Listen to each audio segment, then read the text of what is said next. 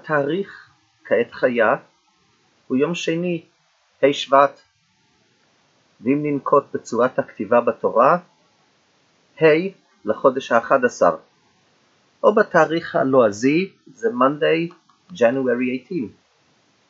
ומה למדנו מהתאריך הלועזי?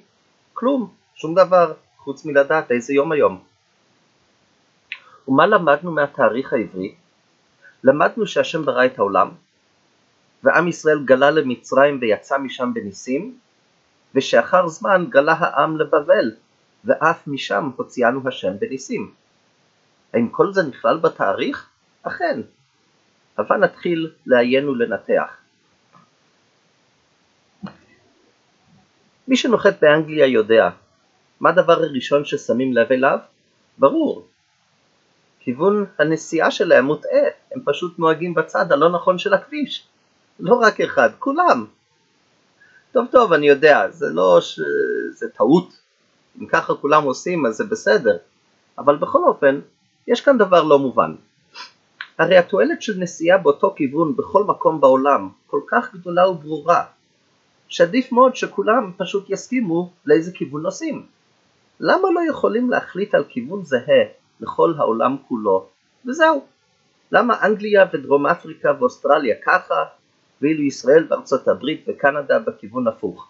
למה צריך שהכל יהיה כל כך מסובך? והתשובה היא שככה הם בני אדם. יש לי בזה קצת ניסיון. נסה אתה פעם לארגן קבוצה של אנשים במלון להסכים באיזה שעה להתפלל שחרית. הוא רוצה בשבע שזו שעה נורמלית. השני רוצה בשמונה כי זה חופש ונעים לישון עד מאוחר. השלישי ירצה בשש וחצי כדי לנצל עד תומו את יום החופש הנדיר. ככה זה, תמיד, זה לא יוצא מן הכלל. כשיש אפשרות כלשהי שדברים יהיו או כך או אחרת, תמיד יתחלקו הדעות. יהיו חלק שירצו צד ראשון וחלק שירצו צד שני. בכל דבר בעולם, ואפילו בכיווני נסיעה. רגע, מצאתי יוצא מן הכלל. כמה ימים יש בשבוע? שבעה ימים. מוסכם על כולם. כל התרבויות בכל קצות העולם נוהגים שבעה ימים בשבוע. מאיפה הגיע מספר שבע? מוסכם אמנם שחודש הוא שלושים יום, אבל זהו מחמת תופעת טבע, הירח נולד מחדש בכל כשלושים יום. אבל שבוע? איזו תופעת טבע מכתיבה שיש שבע, שבעה ימים? ועוד שהמספר שבע הוא מאוד לא יעיל, אי אפשר לחלק אותו, אי אפשר להכפיל אותו בצורה נוחה להגיע לגמר החודש. נאלצים לקבוע שיש בחודש ארבעה שבועות ועוד שתי שביעיות. למה? למה לא עושים שבוע שישה ימים ויהיו חמישה שבועות בחודש? או עשרה ימים ויהיו שלושה שבועות? שבוע של שבעה ימים מקובל כדבר פשוט בכל העולם. ככה נהוג בכל העולם כולו מימי קדם, ובכל מקום בנפרד נהגו באותו מספר. תמה גדולה, איך? למה? מניין? הייתכן? הנשמע באיזה תחום אחר כדבר הגדול הזה? ולא רק זה, הפלא הוא כפול ומכופל, כי לכולם יש את אותו יום בשבוע. היום הוא היום השני שבין שבעת הימים בכל מקום בעולם. איך זה ייראה?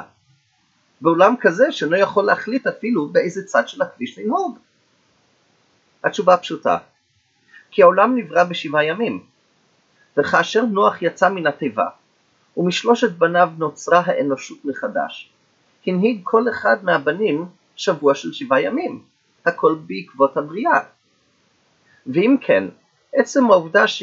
שיש שבעה ימים בשבוע בכל העולם, זהו בעצם עדות מוחשית שנותרה לנו מבריאת העולם ומהמבול של נוח. עדות על הסיפור שבתורה שהוא אמת. ואם ישאלני מאן דהוא, אם אוכל להוכיח את סיפורי מעשה בראשית, אוכל להוציא לוח שנה ולהראות לו שיש שבוע של שבעה ימים. עד כאן אומר הכוזרי במאמר א' אות נ"ז נ"ח. נעבור מעתה למניין החודשים, שהם המוכיחים על אירוע היציאה ממצרים, ובהמשך נחזור לימים. כידוע, ניסן הוא החודש הראשון ותשרי החודש השביעי. והנה ראש השנה הוא בתשרי. ואם כן, יש כאן פלא גדול. כיצד ייתכן שראש השנה הוא בחודש השביעי באחד לחודש? הלא ראש השנה צריך שיהיה בחודש הראשון. הייתכן שהראש של השנה מגיע באמצע? ביור הדבר כותב הרמב"ן, שאומנם תשרי הוא יום הרת עולם, ולמניין שנות העולם הרי הוא באמת ראשון. אבל לבני ישראל נאמר שימנו את חודשיהם בהתאם לחודש בו נגאלנו ממצרים ונהיינו לעם. הוא ראשון לכם, לשון הרמב"ן, שנקרא לו לזיכרון גאולתנו. ניסן הוא הראש של שנת הלידה של ישראל. הוא המניין הפנימי, אותו אנו מונים לתחילת היותנו בתור עם בני ישראל. נמצא שכשאדם אומר לחברו שהיום חודש הראשון או התשיעי או כל מספר אחר, ואפילו בשיחת חולין או בקביעת תאריך עסקי, הרי נכלל בזה תזכורת והודעה על כך שהיינו במצרים וגאלנו השם משם. ויש בכך עדות לכל האירוע של היציאה ממצרים, מדהים. וכך גם בימות השבוע. על הפסוק זכור את יום השבת לקדשו, כותב הרמב"ן, שעל דרך הפשט אמרו במחילתא, שהיא מצווה שנזכור תמיד בכל יום את השבת שלא נשכחהו ולא יתחלף לנו בשאר הימים.